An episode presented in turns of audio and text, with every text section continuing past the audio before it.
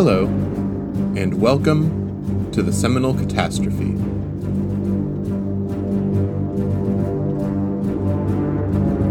Episode 21 Gentlemen, we will fight on the Marne.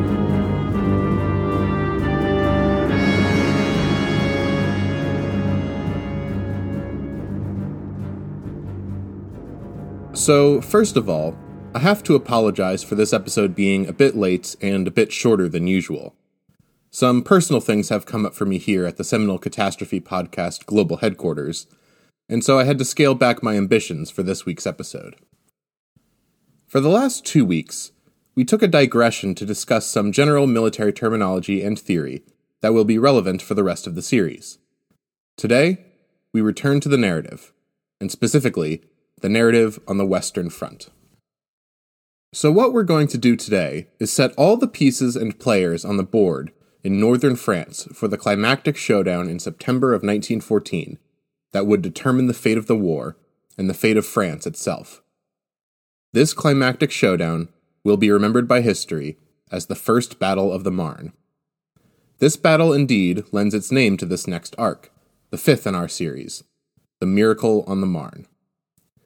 My original intention for this week was to cover not only the setup to this first Battle of the Marne, and yes, as you can tell from the name, there will be another Battle of the Marne, as well as the initial breakout of combat that signaled the beginning of this enormous battle. Instead, due to the necessarily shorter nature of this episode, today we're simply going to cover how the French and British leadership prepared for their desperate counterattack against the advancing German armies and where the various armies stood at the beginning of September that will determine where, how, and why the battle will unfold in the way that it did.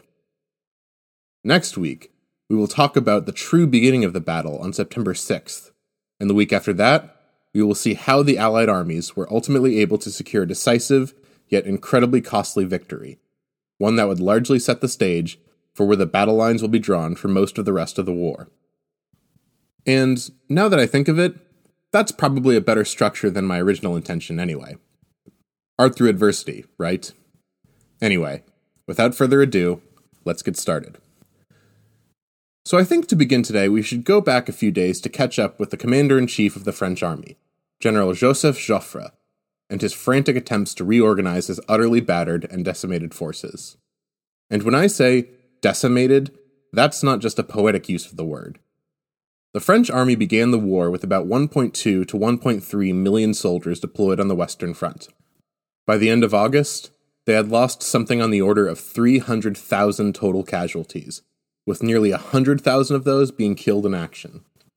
So, in just a month's time, the French army had lost something like 20 to 25% of its total strength as battle casualties. The British Expeditionary Force was little better off. Out of around 80,000 men deployed to France at the beginning of the month, by the end of the month, they had lost more than 10,000 casualties, perhaps 12 to 15% of their total strength.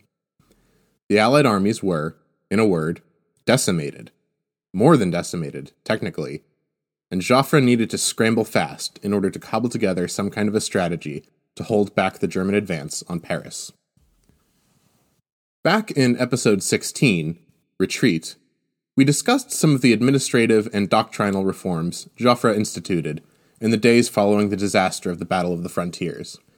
And while we're here, I should make a correction about some of the battle casualties that I listed during that battle. I had said that the French army suffered 300,000 casualties, of those at least 75,000 killed, during the battles of Lorraine and the Ardennes from around August 21st to 24th. However, those numbers really reflect the total French casualties for the month of August 1914. During the battles of mid to late August, the French sustained more like 140,000 casualties, with perhaps 40,000 of those being killed. The reason for this confusion is that the term, the Battle of the Frontiers, is often used inconsistently in the historiography of the First World War. Sometimes it is used to describe the combined actions of the French offensive into Alsace Lorraine and into the Ardennes forest from around August 16th to 24th. However, just as often, it is used to describe all the fighting on the Western Front that the French participated in from the very start of the war to the beginning of the First Battle of the Marne on September 6th. So, sorry for that confusion, just wanted to clear up that mistake for the record. Anyway, one of the reforms instituted by Joffre following these massive French defeats that I have not yet talked about was his formation of an entire new army, cobbled together from new reservists, conscripts, and volunteers just now being mustered into uniform, as well as a few units from other existing French armies that had been driven back further than others. This new army, which was dubbed the Sixth Army, was formally created on August 25th and would be assembled around the city of Amiens, to the far left of the Allied lines, farther left than even the British Expeditionary Force, who had until this time held the far left of the Allied armies. Joffre's timetable called for this new force to be ready to advance and fight on September 2nd. This date was laced with deep emotional meaning for the French. September 2nd was a date that was mourned in France and celebrated in Germany as Sedan Day, the anniversary of the formal surrender of the French army after it was crushed during the Battle of Sedan during the Franco Prussian War, 44 years previously. Now, who was to command this new French Sixth Army took some time for Joffre to decide. And it was fortunate, perhaps even decisive, that rather than immediately elevate a new general to command this army, Joffre waited until the army was nearly formed to pick the perfect man for the job. That man was a one General Joseph Gallieni. Gallieni was born in 1849 and was thus 65 years old when the war broke out in 1914. Though hardly the oldest man to hold military command during the war, by 1914, Gallieni was suffering from what was probably prostate cancer, though diagnosed rather vaguely at the time simply as prostatitis. Gallieni would eventually go through two surgeries to treat this painful condition, and he would ultimately succumb to the tumor in mid 1916. Yet, despite this quite painful and nearly debilitating condition, Gallieni was one of the fiercest and most competent generals in the entire French army. In fact, he had such a well respected reputation within the French army that in 1911, when the French were in the process of deciding who should be the next commander in chief of the army, Gallieni was the first man tapped for the job. However, he refused, citing his advanced age and the fact that he planned on retiring soon. This was how Joffre, who was not only lower in seniority but had actually served under Gallieni for years, became the generalissimo of the French army. Now, Joffre's eventual appointment of his former superior, Gallieni, as commander of the new Sixth Army, would prove to be incredibly important not just because of Gallieni's skill as a general, but because of what his job up until that point was. On August 25th, the same day Joffre began assembling his new Sixth Army, Gallieni was made the military governor of Paris and given near dictatorial powers to prepare the capital's defense in case of a German siege. At first, Gallieni was given few resources to achieve this goal. The city had no significant entrenchments nor fortifications to speak of, though, after the disaster of the Battle of the Frontiers, the citizens of Paris had frantically begun to erect what defenses they could. Beyond that, no preparations to stockpile provisions for the city were in place, meaning that even if Gallieni was able to keep the Germans from simply storming the capital, they would run out of food and water in just a few weeks, if not days. Plus, just defending Paris from attack would be extremely difficult, as not only were there few defensive works around the city, but Gallieni only had at his disposal a garrison of one cavalry division and three territorial divisions, a total of perhaps 50 to 60,000 men, though that number's a little soft. Though certainly not a tiny force, those territorial divisions were made up exclusively of older veterans who had completed their service in the regular army a long time beforehand. The youngest of these soldiers were 35 years old. Many of them were in their 40s or even 50s. And these units were never assembled for retraining except in cases of wartime. To put it bluntly, this force of old men, hastily thrown into uniform, would be little match against the German onslaught barreling towards them. As Gallieni later recalled, when he accepted the post of military governor of Paris, the French war minister, quote, shook my hand several times, and even kissed me.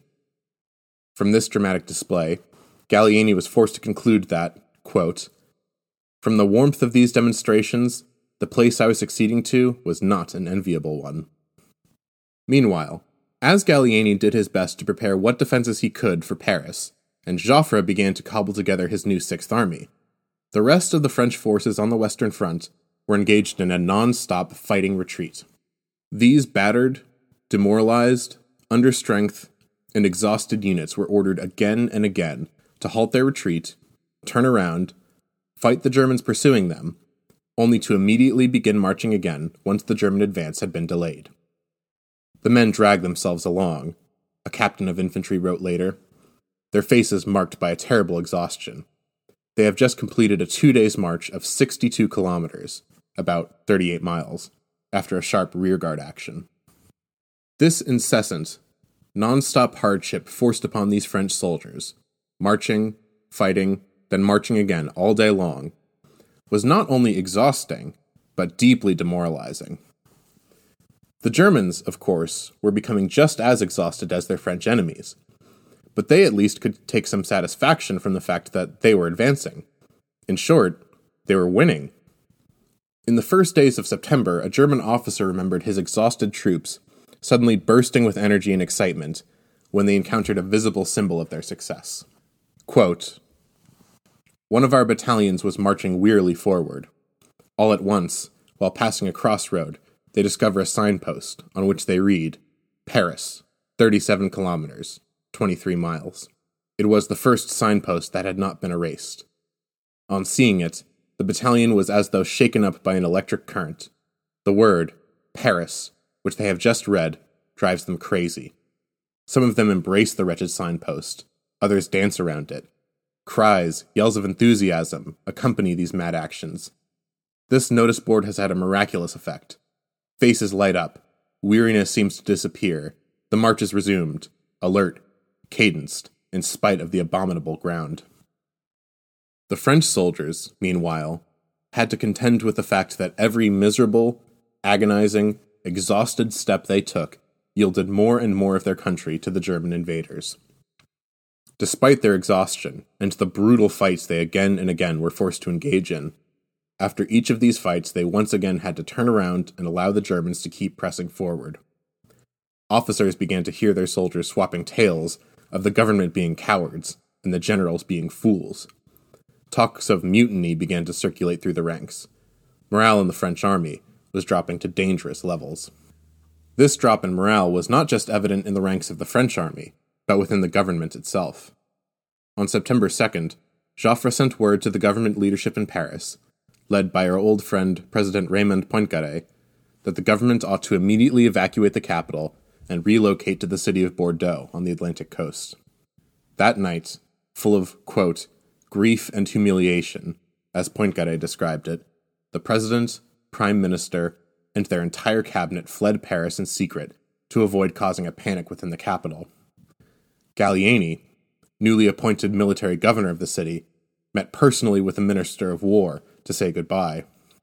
At this meeting, the war minister gave Gallieni final instructions on how he was to carry out his defense of Paris.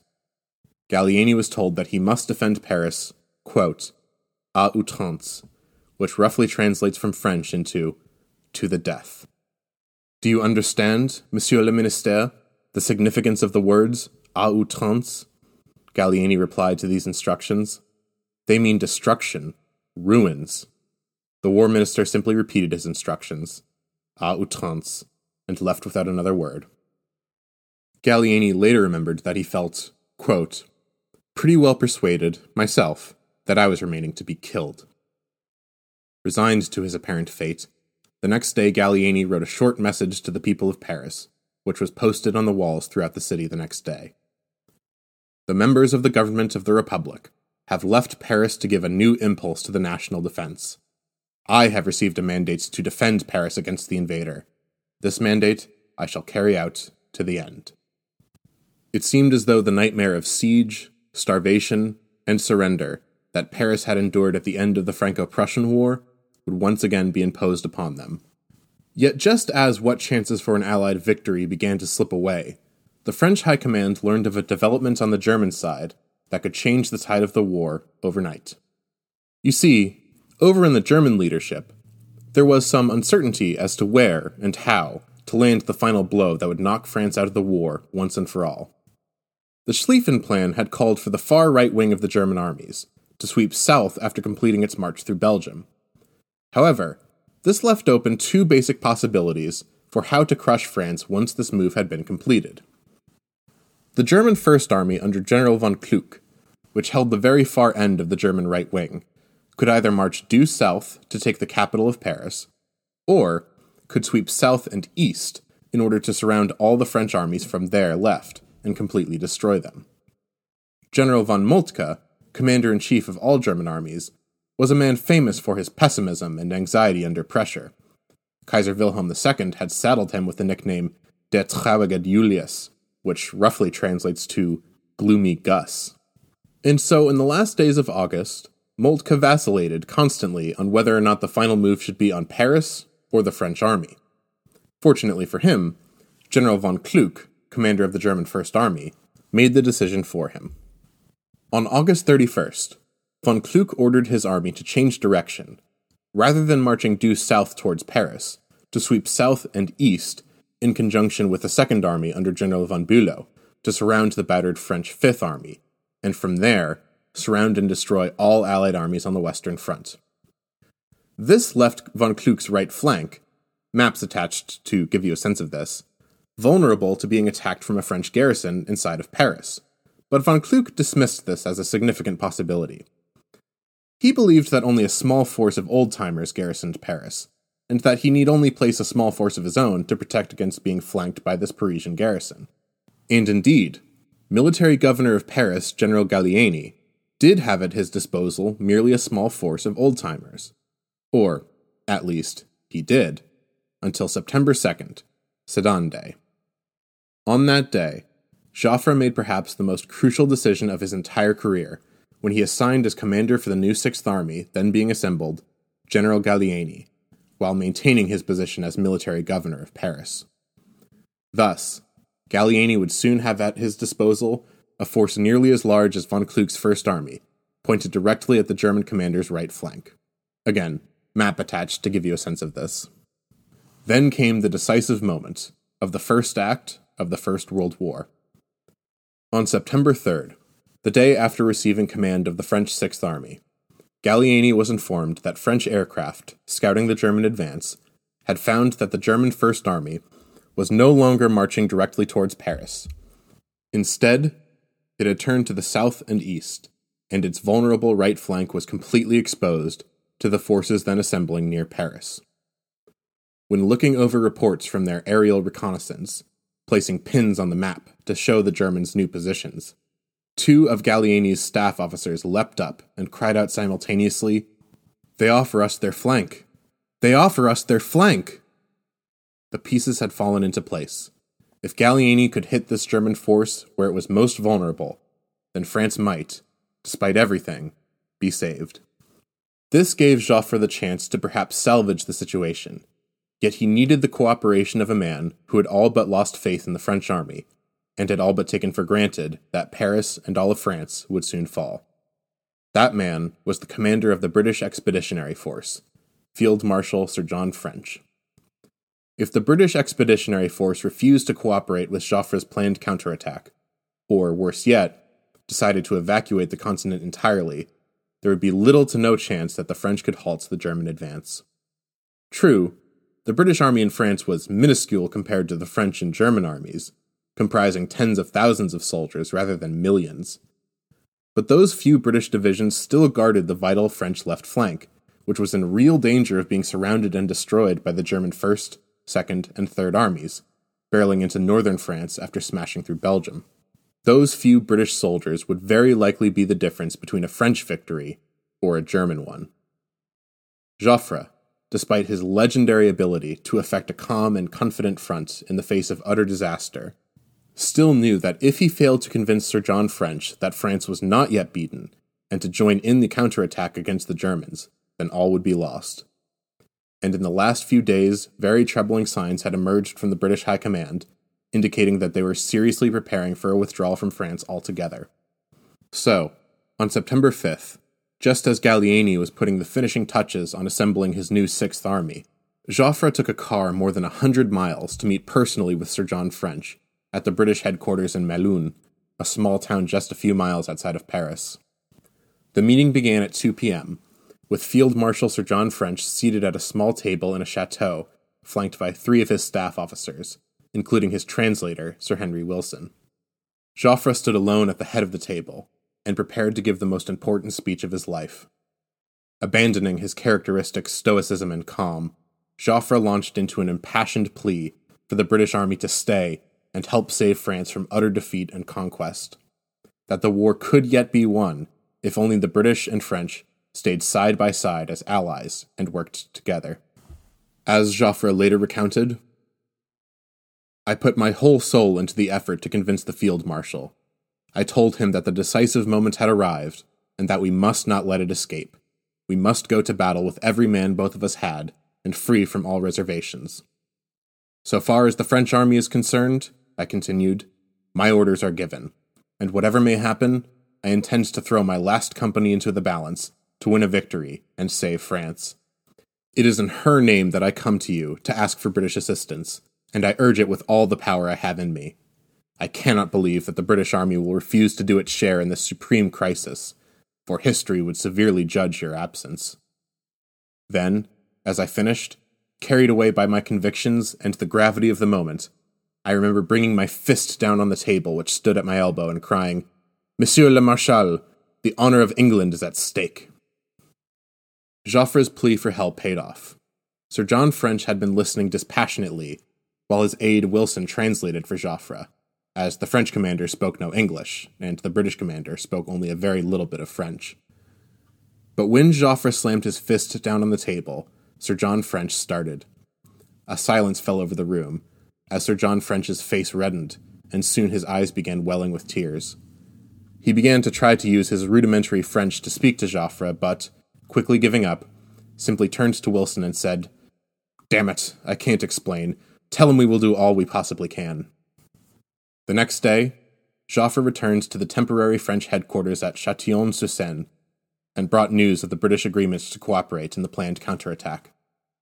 Looking at a map, Joffre observed that the furthest advance of the German army had reached the River Marne, a tributary of the River Seine, ending at Paris itself. Joffre then turned to his staff and said simply, Gentlemen, we will fight on the Marne. And with that, the stage was set for one of the most consequential showdowns of the First World War. We're going to leave things here for now. Next week, we will look at the opening action of what would be remembered by history as the Miracle on the Marne.